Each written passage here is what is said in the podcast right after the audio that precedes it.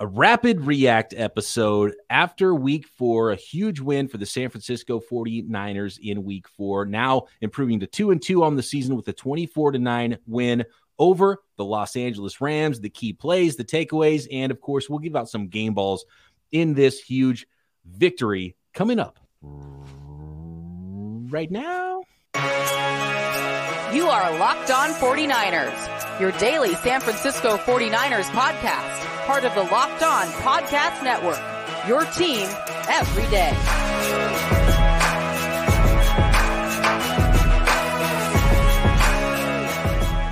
Welcome to Locked On 49ers. Brian Peacock and Eric Crocker with you. Thanks for making us your first listen here on the Locked On Podcast Network. Your team every day.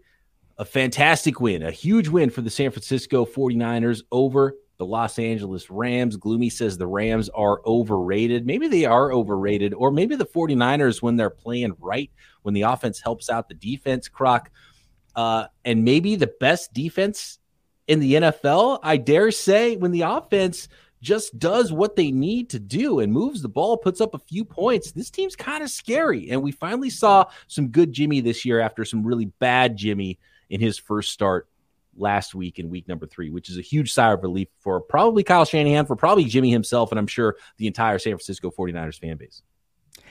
Yeah, I mean, good stuff there. You started off with a boom on the ground with Jeff Wilson, and I thought for a lot of the game, it was a little stagnant on the ground. And we saw that last week, right? Where Jeff Wilson had a big run. Then outside of that, it was like, man, two yards, three yards, two yards, three yards. And that was kind of the trend again. But the 49ers didn't go away from that. They understood uh, what the assignment was keep the ball away from uh, the Matthew Stafford led Rams and kind of limit their touches. So I thought the 49ers did a really good job of that. Why is everybody worried about me right now? Is I'm not wearing a hat? Is that what's going on? It seems like I haven't slept days. Hollow Man says, uh, I don't sleep well in general. And yes, this morning I was woken up by the garbage man at about five o'clock in the morning. I didn't get back to sleep. So uh, I, I, haven't been sleeping a lot, but I, I kind of don't sleep a lot. So uh, that's that's sort of par for the course with me. How hilarious was it? How quickly Daniel Brunskill entered the game for the 49ers, Croc. That was my first takeaway in this game because Daniel Brunskill, after I think it was the first series, and Aaron Donald was wrecking Spencer Burford, and they were like, nope, seen enough of that. They instantly plugged in Daniel Brunskill, and it kind of, we didn't see a lot of 99 for a while. And then Burford got back in the game. I don't know if Brunskill got hurt again. Do you have any information on that? I didn't see any reports about Brunskill getting hurt, or did they just kind of rotate him in there? But I know Burford was was back in at right guard. So was it just a rotation? Did they just want to give the rookie a little breather and say, "Hey, I know this is a tough matchup for you. Let's watch for a minute and then, then get your chance one more time"? I think there was some kind of rotation going there. And you know the tough thing, especially with coaches, they'll take kind of the, like the physical mistakes, right? You're not going to get too much of those from Burford, but one thing that the coaches do despise is the mental mistakes. They hate the mental mistakes. And I think you know one of those plays early on, one of Jimmy's first, uh, or actually his first incompletion, was kind of a busted. We, we usually see busted coverages by the defense, but there was a blown assignment by Burford where you see him uh, just go to the left, look like maybe he thought he was supposed to help, and uh, Aaron Donald said, "Okay, I'll beeline right to the quarterback." So uh, not ideal if you're Jimmy Garoppolo trying to throw with Aaron Donald uh, in your face right away uh, early in the game, but I think that was kind of the issue early on, and they're like, "All right, Burford, let's take you out, settle down, understand what we need you to do here, and then uh, we'll get you back in there. So they did that back and forth a little bit. I know when I saw uh, Brunskill come in, the first thing I thought of was Undertaker. Yeah, I, I thought I was going to see uh, Brian Peacock appear on the field uh, on the field with the urn, like see see Brian Peacock with the urn, and and then all of a sudden Brunskill uh, uh, comes out of a casket to go get on the field and play against Aaron Donald. Will says Brunskill did get hurt again, so I don't know if it was uh it was that hamstring injury or not. And Niners getting pretty thin at left tackle too, because Colton McKivitz, who was the replacement already, and he was banged up in camp, and, and he was the replacement for Trent Williams. He goes down, and so it was back to Moore, uh, Jaylon Moore at left tackle after that. So that's something the 49ers need to worry about a little bit. By the way, Greg Pinelli, the swag god, taught everything Eric Crocker knows about his drip. Says I'm looking solid, so I'm feeling good about that. Thank you, Greg. appreciate the good look. Shout out to my that's my dog right there. Uh, you're going to be talking with Spinelli or uh, with uh, Greg Pinelli a little bit later this week, right? About the 49ers. Tomorrow. Yeah, tomorrow evening. We'll be on go. live. Check out Crocker. Break down some of these throws, uh, some of the reads, some of the things he's not seeing, and you know, kind of what goes into that. How about this one from Jason? Lenoir shut down Kupp solo several times. We came in not knowing if he had uh, if we had a nickel back and found two. The defense is deep. Yeah, it was really good to see him and, and how he was challenging himself. You know, it is really tough to kind of just defend Cooper Kupp because one, they are throwing to him. And he plays in a slot. So it's not like it's just super simple to bracket him if you, you know, maybe shade your nickel back outside of him and then you have a linebacker playing inside, then it kind of takes your eyes away from the middle of the field. So just in general, with how they use Cooper Kupp is tough. And then the rapport between Kupp and Matthew Stafford makes it even more difficult. But even with saying that, he had 14 catches on the night. I thought the 49ers did a tremendous job. That might have been the quietest 14 catches. Quiet in the sense of didn't make a lot of noise. You didn't see the downfield throws. You didn't see the big plays downfield. Matter of fact, uh, if I heard correctly at the end of the stream, they the Rams did not have a play over 20 yards all game. So a lot of that comes to kind of corralling uh, uh, Cooper Kupp, and they did a tremendous job of anytime at the catch point, boom, there was a body there. They had to throw some screens, and he was able to get some YAC a little bit that way. But overall, I mean, he probably averaged eight yards per reception. I think that's tremendous if you are the 49ers. Dude, the chat. Uh, I keep people keep saying weird stuff about me in the chat. I don't know what's going on. Like I just don't not, look at the chat. I'm just not wearing a hat. That's it. I actually even got a haircut earlier today. Maybe that's it. People aren't even uh, used to seeing me with no hat on and, and seeing my hair popping out a little bit. Um, let's see here. Yeah, the 49ers offensive line gave up no sacks. That was huge. Like the, the Niners offense just needs to be okay. Like uh, imagine how good the 49ers could be with the way their defense is playing if they were dropping bombs all over the place and, and making huge plays offensively. They don't even have to do that. They just have to play some solid football, get some first downs, find some Robbie Gould kicks through the the goalposts, find the end zone a couple times. The defense is going to do the rest, holding the Rams under 10 points. I mean, they've done it all year. The, the 49ers I think that's dangerous though, Peacock. I mean, you can win a ton of football games, and the 49ers have proven it. They got to a Super Bowl doing that. They got through to the NFC Championship game last year doing that. You would like more, you would like a plus offense, but it doesn't even have to be a plus offense. I think this year's defense is better than last year's defense. Well, yeah, when you have cornerbacks that are breaking up vertically pushing passes, and you can say, you know what, I'm going to leave you on the outside on an island with Allen Robinson, and he's not going to do anything. Matter of fact, he's going to get two catches for seven yards. I thought that was tremendous, and that showed the confidence that they have in both Emmanuel Moseley and Charvarius Ward. Okay, we've got to talk a little bit more about some more big plays in this game and some key players. Of course, give out some game balls from the 49ers 24 to 9 win over those Los Angeles Rams in week four. Our next partner has a product I use literally every day. And I started taking AG1 because uh, I didn't want to drink as much coffee and have as much caffeine in my life. Plus, I needed some vitamins. And clearly, after about three days of taking AG1, and all it is, super easy, is one fantastic tasting glass of water with one scoop of AG1 in it. And I started feeling great after a couple of days. It was amazing. And you don't have to worry about taking multiple pills, multivitamins, all this stuff. It's one glass of water with one scoop of AG1 the first thing every day. And that is it. And so, what is this stuff? Well, with one delicious scoop of AG1, you're absorbing 75 high quality vitamins, minerals, whole food source superfoods, probiotics, and adaptogens to help you start your day right. This special blend of ingredients supports your gut health your nervous system, your immune system, your energy, recovery, focus, and aging. Pretty much all the things are covered by AG1. And I felt it after a couple days. It was pretty amazing. More energy. Didn't need that coffee in the morning. In fact, gave me more energy than coffee because I was getting all of those quality vitamins and probiotics and things that were actually helping my body rather than helping it limp along like a crutch. And you can to, you can use AG1 no matter what your lifestyle is. Super lifestyle friendly. Uh, whether you eat keto, paleo, vegan, dairy free, gluten free. And that's one of the keys, too. When you're talking about gut health, and some folks can't do dairy, you can't do yogurt or whatever else you might want to do to uh, to help your to help your gut and to help with probiotics, well, here you go. Here's your option now with AG1, and it costs less than a cup of coffee every day. It has less than one gram of sugar, so you're not getting a whole bunch of extra stuff. You don't, you're not getting any nasty chemicals, no GMOs, no artificial, pretty much anything, while still tasting good and supporting everything you need to help you sleep better and get injury and, and all energy and all the vitamins you need on a daily basis. And to make it all easy, Athletic Greens is going to give you a free one year supply of immune supporting vitamin D and five free travel packs with your first purchase. All you have to do is visit athleticgreens.com slash NFL network. Again, that is athleticgreens.com slash NFL network to take ownership over your health and pick up the ultimate daily nutritional insurance.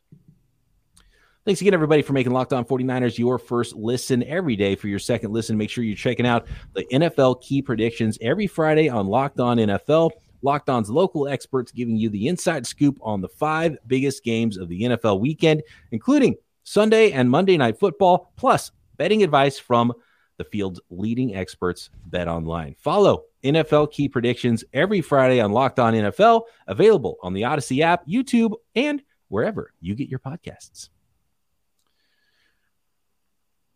What do you think? Jordan Mason. Do the 49ers need to get Jordan Mason involved? I thought he'd get a couple of touches. He's like, I I don't know why they don't want to hand him the football. I guess they're not really giving Jeff Wilson such a, a heavy load that he can't handle it. And we've talked about this all offseason. It was like, is it going to be, oh, Ty Davis Price? Is going to be the the one A, one B with with um with Elijah Mitchell? And it's like, not Kyle Shanahan is a is a bell cow guy. He, he has his starting back. And if you're available and you're healthy, you're in the game and you're running the ball. And that's kind of how he treats him.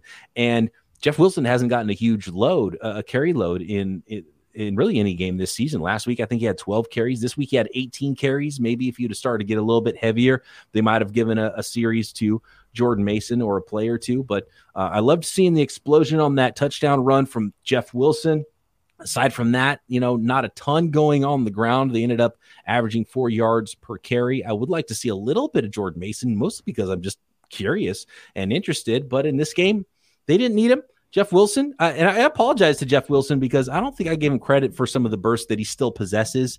Uh, and he showed it on that run. He's always run really hard, but he had a little giddy up going on that run. So I love seeing that from from Jeff Wilson, even though he didn't get much else going for pretty much the rest of the day. Yeah, he he has this nice initial acceleration. Now he doesn't quite have like the long speed. That's why this was probably the longest run of his career. But he can get out of there right now. And you saw that on that play. It is weird with the running back usage, right? Because you talked about Kyle Shanahan leaning on more of a, a bell cow type thing. And we saw that with Elijah Mitchell. It was like Elijah Mitchell, if he's able to carry the ball, he's getting 27 carries, et cetera, not getting a whole lot of touches to anyone else. The 49ers have four running backs active tonight, not including Deebo Samuel, who's that, you know, wide back. So he's kind of like the fifth guy, right? But you had obviously Jeff Wilson Jr., you had Jordan Mason. You also, who I saw on special teams, had uh, uh, Marlon Mack. He was active. He was out there. And then I saw Tevin Coleman run on the field one time on offense, but clearly not to uh, for them to hand the ball off to him but you have four guys and none of them got carried. Matter of fact, I, I would assume that the 49ers would want to run the ball more than 22 times. And I saw a stat earlier in today where when the 49ers run the ball more than they throw it with Jimmy Garoppolo, they are far more successful. But in this game, Jimmy said, forget all that. And uh, 27 attempts, only 22 carries, and that's including Jimmy Garoppolo.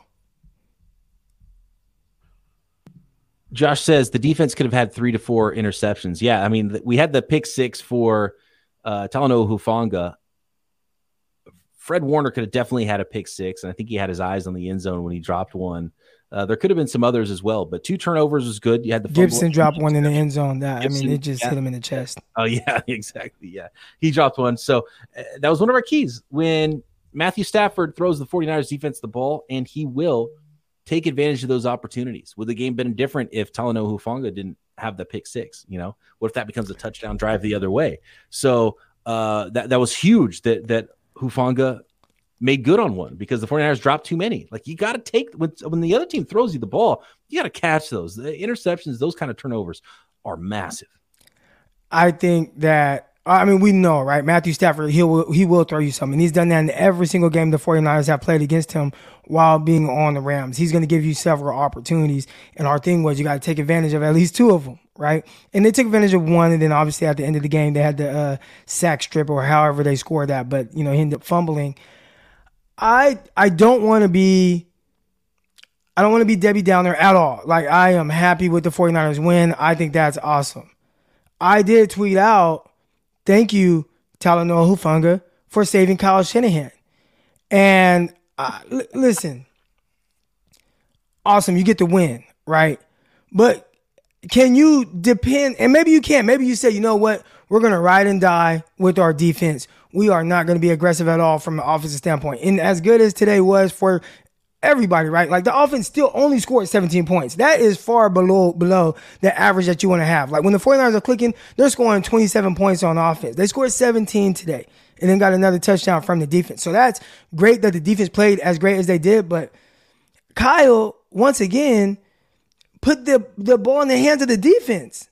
And we saw him do that against Chicago right? So for everybody, it's like, oh, crap, it's not that big of a deal. Uh, you're making too big of a deal. We saw it against Chicago, where uh, Trey Lance had a big third down run, he picked up nine yards. It's fourth and one from midfield. He decides to punt it, and next thing you know, Bears drive down. They actually score a touchdown on that drive. We watched him be a little bit more conservative with his mindset uh, with some things in the uh, uh the the Broncos game. Whereas, like, man, we have some opportunities to be aggressive. Oh no, you know what? I'm not gonna lean on my defense. We're actually just gonna uh, de- de- uh what do you call it? deny the uh, penalty. He did not accept the penalty. They kicked the field goal. That ended up being kind of a big play because he was like, "No, we're not going to back them up ten yards and give them another shot at it." So I think there's this kind of conservative mindset that I continue to see kick in. And when it works like it did tonight, in the sense of your defense coming through for you, it's awesome. But to me, I'm not thinking about just this one game, right? I'm thinking about eh, as as a whole. And one thing when you look at some of these guys who have finally won something, right? You look at um, how some of these guys, uh, uh, the Kansas City Chiefs, and how aggressive they are. Maybe you can say, oh, they're aggressive because they got Patrick Mahomes, whatever. But I think it's a mindset because I saw them be aggressive when they had Chad Henne at quarterback in the playoffs, midfield. The, the other team can, uh, if they if they stop you right there, dude, they're they're probably going to score. They're at midfield. They said, we're not giving them the ball back. We're going to go for it with Chad Henne and he'll make a play. He's aggressive, and that's why I think he continues to have the the kind of success that we've seen, and ultimately, eventually, win the Super Bowl. And I think once Kyle Shanahan starts to be a little bit more aggressive from that standpoint, I think we'll start to see him win because he's going to be like that whether it's uh, you know he trusts his offense or not. Like that's what we've seen. He's just a little more conservative, yeah. and to me. I just look at that as a whole as one thing where I'm like, look, the game was great. I'm just look, y'all, y'all, y'all tune in here to hear a different type of analysis, a different type of viewpoint. And my different viewpoint is, I thought that was an opportunity to put your nuts on the table, but he played it to the defense, and they came through for him. That's great, but I, don't, I don't like leaving up to your defense every single time. You got to put some on the offense. The Newt says facts. Kyle has crazy trust issues, but yeah, I don't, I don't think it's trust. I think he's just conservative by nature. And it's funny because during the telecast, Kyle decides not to go for it. And Joe Buck says the analytics say it's the better play is to go for it here. And then what does the guy who was an ex player, right, in the booth, what does he say?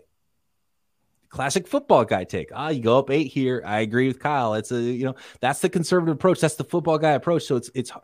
I understand where the analytics might say no, you have a better chance to win percentage wise, but the old school football guys just are never going to agree with that, and that doesn't make him right. But Kyle is just that guy, and I don't think that's ever going to leave him, and I don't think it's a trust issue at all. And I don't think it's necessarily the right call by by Kyle either. And I think Kyle is pretty bad at playing the percentages. I said this before as more of a response to the whole Trey Lance injury thing that, you know, Kyle, I would love to play poker against Kyle because uh, I think he is too conservative in a lot of ways. And I don't think he plays the percentage as well. And in the long run, I think he's losing because of that.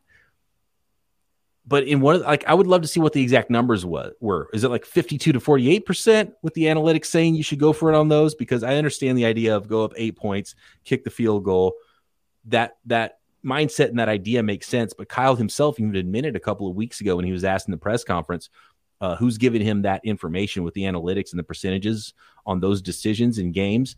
And he said who it was and he said, This guy's like a computer and he gives me all the information every time I need it. And they're like, Oh, so do you always agree with him? He's like, No, I go against him all the time. so it, it's classic Kyle. Like he's, he's just going to go with what his gut is. And his gut is always going to be conservative. That's just how he's wired. The, the thing is, though, he's only conservative when he feels like things are a little tight. Like I've seen him be very aggressive when he feels like he's in more control, right? So, example here, and again, guys, this is not Debbie Downer uh, part of the episode. I think Kyle they coached extremely well. Offense did just enough. Defense was amazing. 49ers won. Huge game. That is awesome. So I'm not taking anything away from that. But last year, 49ers played Jacksonville Jaguars. They're on the goal line. Uh, they had a 20 play drive and they got to like the two yard line. And what did they do? They elected to kick a field goal on a 20 play drive to start the game. I thought that was wild. But when they got up like two scores or whatever, they got back into that same situation. What did they do this time? Go for it. And they ended up scoring. I saw that again later, uh, a couple games later, or whenever they played the LA Rams, right? LA Rams, they had an opportunity before halftime to call a timeout. You get the ball back. You have an opportunity to go and score offensively. You be aggressive. He let the time run out, right? So that just showed like, ah, man, like, and I was like, man, does he feel like, you know, Jimmy's not the guy for that? Like, you could have had like more than a minute to drive down, but maybe things are a little too tight for him. Later in the game, it's like fourth and seven, but he's up two scores. So what does he do? He goes for it. And Jimmy Garoppolo throws a touchdown. So I've seen him be much more aggressive when he feels like, ah, you know what, I'm a little loose. All right, let's go for it. But when it's tight and he needs to make that type of decision, kind of shells away from it a little bit. Jason in the chat in the chat agrees with you, Croc. He says trade Kyle and promote DeMeco. I ain't saying that. for Kyle's job over here, Croc. Because I don't know why Kyle is as it, it could be as simple as ah, uh, like I know my quarterback and okay, we got a great defense. But even then, I just feel like that's a tough way to because again, the, the 49ers, the, the Rams were down eight points driving with a chance. And you needed Hufanga to save the day for you. And it was great. It was great play. The defense played magnificent. But even then, throughout all that, and I felt like throughout the entire game, the 49ers were in control of this game. And still, in the fourth quarter, wow, the Rams have a chance to tie the game on a drive? How is that even possible? Uh, 49ers fan 86 says, My wife walked in and was like, So that's the man I always hear talking about the Niners. She recognized Croc's voice and finally saw him on my TV. There we go. I love Tell that. the wife I said hello. Hearing that. You know, it's funny though, Croc, uh, about the conservative nature of Kyle Shanahan. We've seen it the other way with coaches. And if you if you're aggressive and you don't get it, you're even second guessed more. And we've seen that with Brandon Staley with the Chargers and he's going with the analytics every time and he missed some and he's getting crushed people are like calling for his job it's safer it is safer it's not just conservative for the actual game it actually might help you lose the game but it's it helps you keep your job i think in a lot of ways Being when you talk about brandon staley though i mean that's an extreme scenario right because we're talking about a guy who uh he's in his own territory going for it on fourth and two from his own 25 yard line. I wouldn't suggest do that, right? And he's done things like that to put his defense in bad situations. But let's take, uh, for instance, the Baltimore Ravens yesterday. And I actually said kick it in this in those conditions and whatnot, but they're down. At that point, it's tie game. It's 2020. You're on your own three yard, or you're on your opposing team's three yard line with like not much time left. At that point, like, all right, you kick the field goal, you go up three, and you play defense. I get it. I I get that. But there has been a time where I remember watching Baltimore. They're at midfield. Game is kind of on the line. You you're up like three points. You're playing against Kansas City Chiefs, and he said, "I'm not giving them the ball back. We're going for it on fourth and two. from midfield. Matter of fact, he asked Lamar Jackson, Lamar, what do you want to do? He said, let's go for it. They went for it. They got it. Ended the game. So I like the aggressive mindset. I would have kicked it uh, yesterday just because of the situation there. You're playing, the weather's bad or whatever. Kick the field goal, go up three, play defense. But Kyle, uh, you have an opportunity to put your foot on some guy's neck, and I don't think he does that. All right, we got to give out some game balls, Croc, in this huge Monday Night Football victory for those San Francisco 49ers next. But first, if you wanted to maybe get excited about the 49ers, put a little bit more money back on them to win the Super Bowl, you can do so at betonline.net, your number one source for everything football betting and information this season. Find all the latest player developments, team matchups, news, podcasts, in depth articles, and analysis on every game you can find. I already saw the week five lines that are out. In fact, there's lines all the way through the end of the season, weekly NFL lines, tons of props season long uh, things that you could bet on with the with the San Francisco 49ers and every team in the league which coach will get fired coach of the year who will lead the league in sacks uh, individual performances as well so as always bet online remains your continued source for all things sports wagering with the NFL and information and live betting on every sport out there not just football major league baseball MMA boxing golf NBA starting up you name it They've got it at Bet Online, even some Vegas casino games as well. So get to the website today. Use your mobile device to learn more about the trends in action at Bet Online, where the game starts. Okay, Croc. Game ball number one. I'm going to let you start this thing off. Um, can you can you narrow down somebody on the defensive side of the ball, or do we just want to go DeMeco Ryans? I think it's easy to say DeMeco Ryans. I think that's a cop out, man. We gotta we, we, we gotta analyze it. We gotta dig a little deeper. All right, and we give one to DeMeco, but we also give one to some individuals because this right, let's, let's go. was deserving of multiple game balls on that side of the ball. All right, so I, I know everybody wants to go Hufanga, Hufanga, and Hufanga will get his. But first and foremost, I have to give it to Fred Warner. I watched Fred Warner from the first play.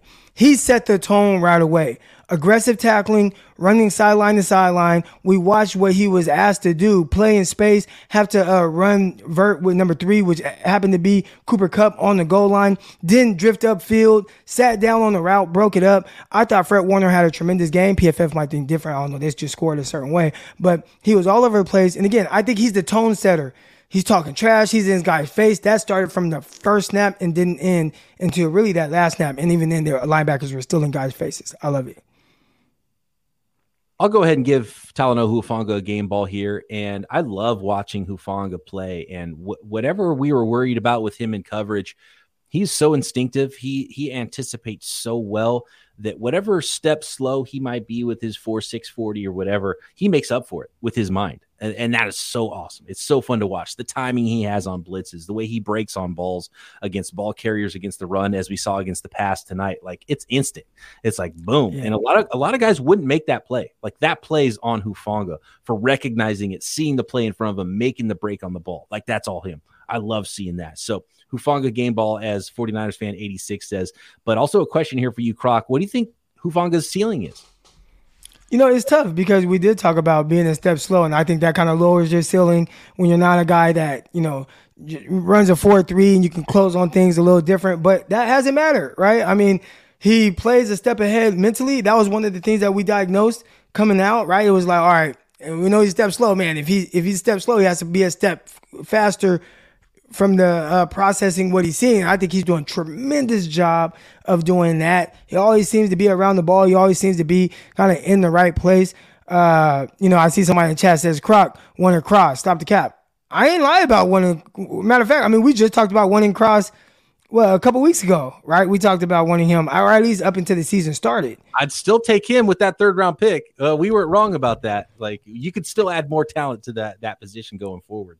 right. So yeah, cross awesome, high upside, etc. But what Hufanga is doing is clearly special. Mm-hmm. And um, he showed why the 49ers were reluctant to add a safety. And was like, nah, we, we, we got a guy here. We got Hufanga. Those are things that we weren't able to see. They didn't give us a hint of that with how they played him last year. So it wasn't like they just put him out there and it's like, hey, you, you guys have seen him and this is why we're passing on the safety. So uh, awesome job. The ceiling, again, when you think from an athletic standpoint, it seems like it could be a little lower, but man, mentally he's a step ahead, so it's got to be high.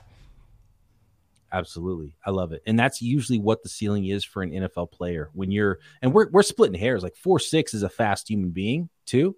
And for a strong safety, and and he's plays more in the box than he does, you know, in the deep middle of the field and stuff like that what you how you are built from the neck up is so much more important to what your football ceiling is in the NFL once you've passed that barrier of are you an NFL player or not is so much more important than being a 4-3 guy. We've seen so many we, we did this before the draft, remember? We went through all the fastest DBs, all the fastest wide receivers in in NFL draft history basically. And most of them were bad football players. They were not yeah. right. How how smart are you? How hard you work? How instinctive you are? Uh, those are those are the most important traits to play in football, and Hufanga has those in spades. How about are you done with the defensive side of the ball, Croc? Uh, I mean, Nick Bosa. We talk about some of the sacks I, I, saw. I mean, he was coming off the edge. He forced the quarterback up in the pocket. I thought he was extremely active all game. But again, there are certain guys, Nick Bosa, uh, Deebo Samuel. I feel like every game you can give them a game ball. So I, I, mean, I don't even know if we have to mention those two guys, but think- uh, let's go to the, the cornerbacks because we talked about Mooney, we talked about uh, Moseley, and, and those guys kind of being on the island on the outside, like Allen Robinson, seven yards. Are you good? you know, so they did a tremendous job there. Now the next step, and the 49ers might not do it because of how they. Uh, construct their defense. And Lenoir did a solid job, but at some point, do you just say, you know what, we're going to put our best cover guy on on Kupp and you're just not going to get any separation. A guy that is just longer, taller, maybe has a little bit more foot speed, and can challenge a little bit more at the catch point than what we see from Lenoir uh, when you face a Cooper Kupp. But overall, I mean, those outside guys, man, tremendous. This is a question for another day, but uh, Jungle Karma says, How much credit does John Lynch get for the mentality of this defense? I think that was, it's pretty important because that was their mission statement from day one is we're going to build on the defense. We're going to start up front. And it's amazing what we've seen the scouting staff do in the fifth round and beyond. And it's like, dude, keep acquiring fifth round picks because they're so good finding the right players. They're finding guys like uh, Hufanga and George Kittle in the fourth round. Or no, George Kittle was in the fifth round too. Yeah. And um, Dre Greenlaw. And they're just finding these guys. They're they're finding these guys that are wired correctly and and they're good football players. So, so I do think you know, obviously the you know John Lynch and those guys they have to do some vetting, but when it comes to those mid round guys, I think you you got to lean on your scouts a little bit more than even the guys like uh, you know John Lynch. Now, obviously they pulled the trigger on it, but that's your scouting team, man. They're fighting, finding these gems, and they're standing on the table for these guys. And it's like, all right, if you want us to draft them, we'll draft them. And then they they take those guys in mid rounds, and they've been they've been really good with that. And again, I see somebody in the scout in the chat say, "AKA Adam Peters." No, I'm talking about the guys that are on the road, traveling, going state for state to state, covering an entire region, writing up endless scouting reports on these guys, and taking that to the coaches, meeting with all their coaches, meeting with their uh the I don't know the the the yard duty people, the the uh, security, whatever. They talk to anybody and everybody, and they write up everything about those players, and then they take it to Peters and those guys. But just finding those type of talented guys, man, that, that's the scouting department. They're doing a terrific job. Yeah, and you can look at most of the bad picks the 49ers have made and like trading up for dudes that didn't deserve it is because the the coaching staff and and those are like the you know the the quote unquote Kyle's guys and the I think that's where they've screwed up when they get into day 3 and it's like okay scouts let's go let's go find some gems. That's when the 49ers have been at their best. So kudos to the entire scouting staff top to bottom for uh, what the 49ers are doing with some of those day three picks for sure. Yeah, listen, uh, Char- uh, Emmanuel Moseley. I see a lot of people mention Emmanuel Moseley. Again, this is an undrafted guy. You think you think John Lynch is out there like, all right, let's uh, sign this Emmanuel Moseley guy. Like, no, that's a scout. That's like, look, this corner uh, slipped through the cracks. He's an undrafted guy. I have a really high grade on him. We'll bring him in. Uh, I think this is a guy who I'm going to stand on the table for. His name's Emmanuel Moseley from Tennessee. And you bring those guys in, man. That's scouting department. Niners corners are on fire this year, and they haven't even gotten Verrett back. Uh, there was a question earlier that said, "What do you do with Verrett coming back?" I don't really know, but Charvarius Ward is legit. I don't think he had a pass completed on him. I don't think he was really targeted much, making plays too uh, when he was targeted. So uh, I, the, the, entire defense, you could give a game ball to anybody on that side of the ball. On the offense, you kind of wanted to not give him a game ball, but I think we got to give him one. That's Deebo Samuel making a play, like putting the team on his back. Cry. Oh, you gotta you gotta explain why I didn't want to give him a game ball. Because you just say that like that, that, makes it seem like I don't want to give him a game ball. I, I just think it's it's too easy. We can do that every single game. yeah, there is like there's a category for Bosa and Deebo that is like you could just kind of give them a a game ball every single week, but that's okay. I don't mind giving them a game ball every week when they play well and they deserve it. Uh, Deebo, uh, that play he made was so important to this football team. So if any if any game ball deserves to be given, I think it's probably Deebo. If you if you take one player off the field tonight, there's so many good players. The defense was playing so well. If you take one guy off the field, I think they'd have been all right. If you take Deebo out of the equation for the 49ers offense, how different does this game look? So Deebo for sure game ball. Now, the offense, again, I talked about the 17 points that they scored. Uh, you know, a big chunk of it on kind of two plays, right? Deebo Samuel making a lot of, of noise and shout out to the blockers and everything, but there was a lot of Deebo there with breaking tackles, cutting across field, all that. And then you had the uh, run by Jeff Wilson where he exploded. That was probably the longest run of his career. But outside of that, you, you didn't get a whole lot. So I, I still need to see the offense kind of take that next step, right? But there was one area where I felt like it was key that the 49ers improve on and third down. So I'm going to give Jimmy Garoppolo a, a, game ball because right out the gates, I think he started off like three or three or whatever, where last week, 49ers, led by Jimmy Garoppolo on offense, I mean, they started off, what, 0 for 8, 0 for 9? I think they converted on 1 of 10 third downs. That's not good. That falls on Kyle. That falls on the quarterback today. Right off bat, they were much better than that. Last one here. Uh, I want to go to Nees's comment. He says Aaron Banks game ball. Everyone counted him out. Didn't see one issue. Uh, I've been impressed with Aaron Banks, and I was definitely worried about Aaron Banks coming in, and he's been not a problem, which is which is a, a, a huge compliment on my part. Like that is important that he's not been an issue for the 49ers offensive line. He's a little bit of a wall off blocker. I don't think he's given the 49ers necessarily extra, but he's been okay. And look, with when it comes to the offensive line, it's it's a it's a unit of five guys. You're only as strong as your weakest link, and Aaron Banks hasn't been the weakest link. He hasn't been a problem. So um, I've been if you if you said, hey, you could have this version of Aaron Banks, or you could gamble that he's going to be even better, I would say, heck no. I, take I, I, would absolutely take what I'm seeing from Aaron Banks right now. Mm. Yeah, Aaron Banks has played very well. Uh, the biggest thing is you don't want a guy to be the issue, right? Don't be the reason. And right now, Burford, he's, he's been the reason a couple times, but Aaron Banks, he's been very quiet. And I think when you're an offensive lineman, almost like being a cornerback, when they're not calling your name, that's a good thing.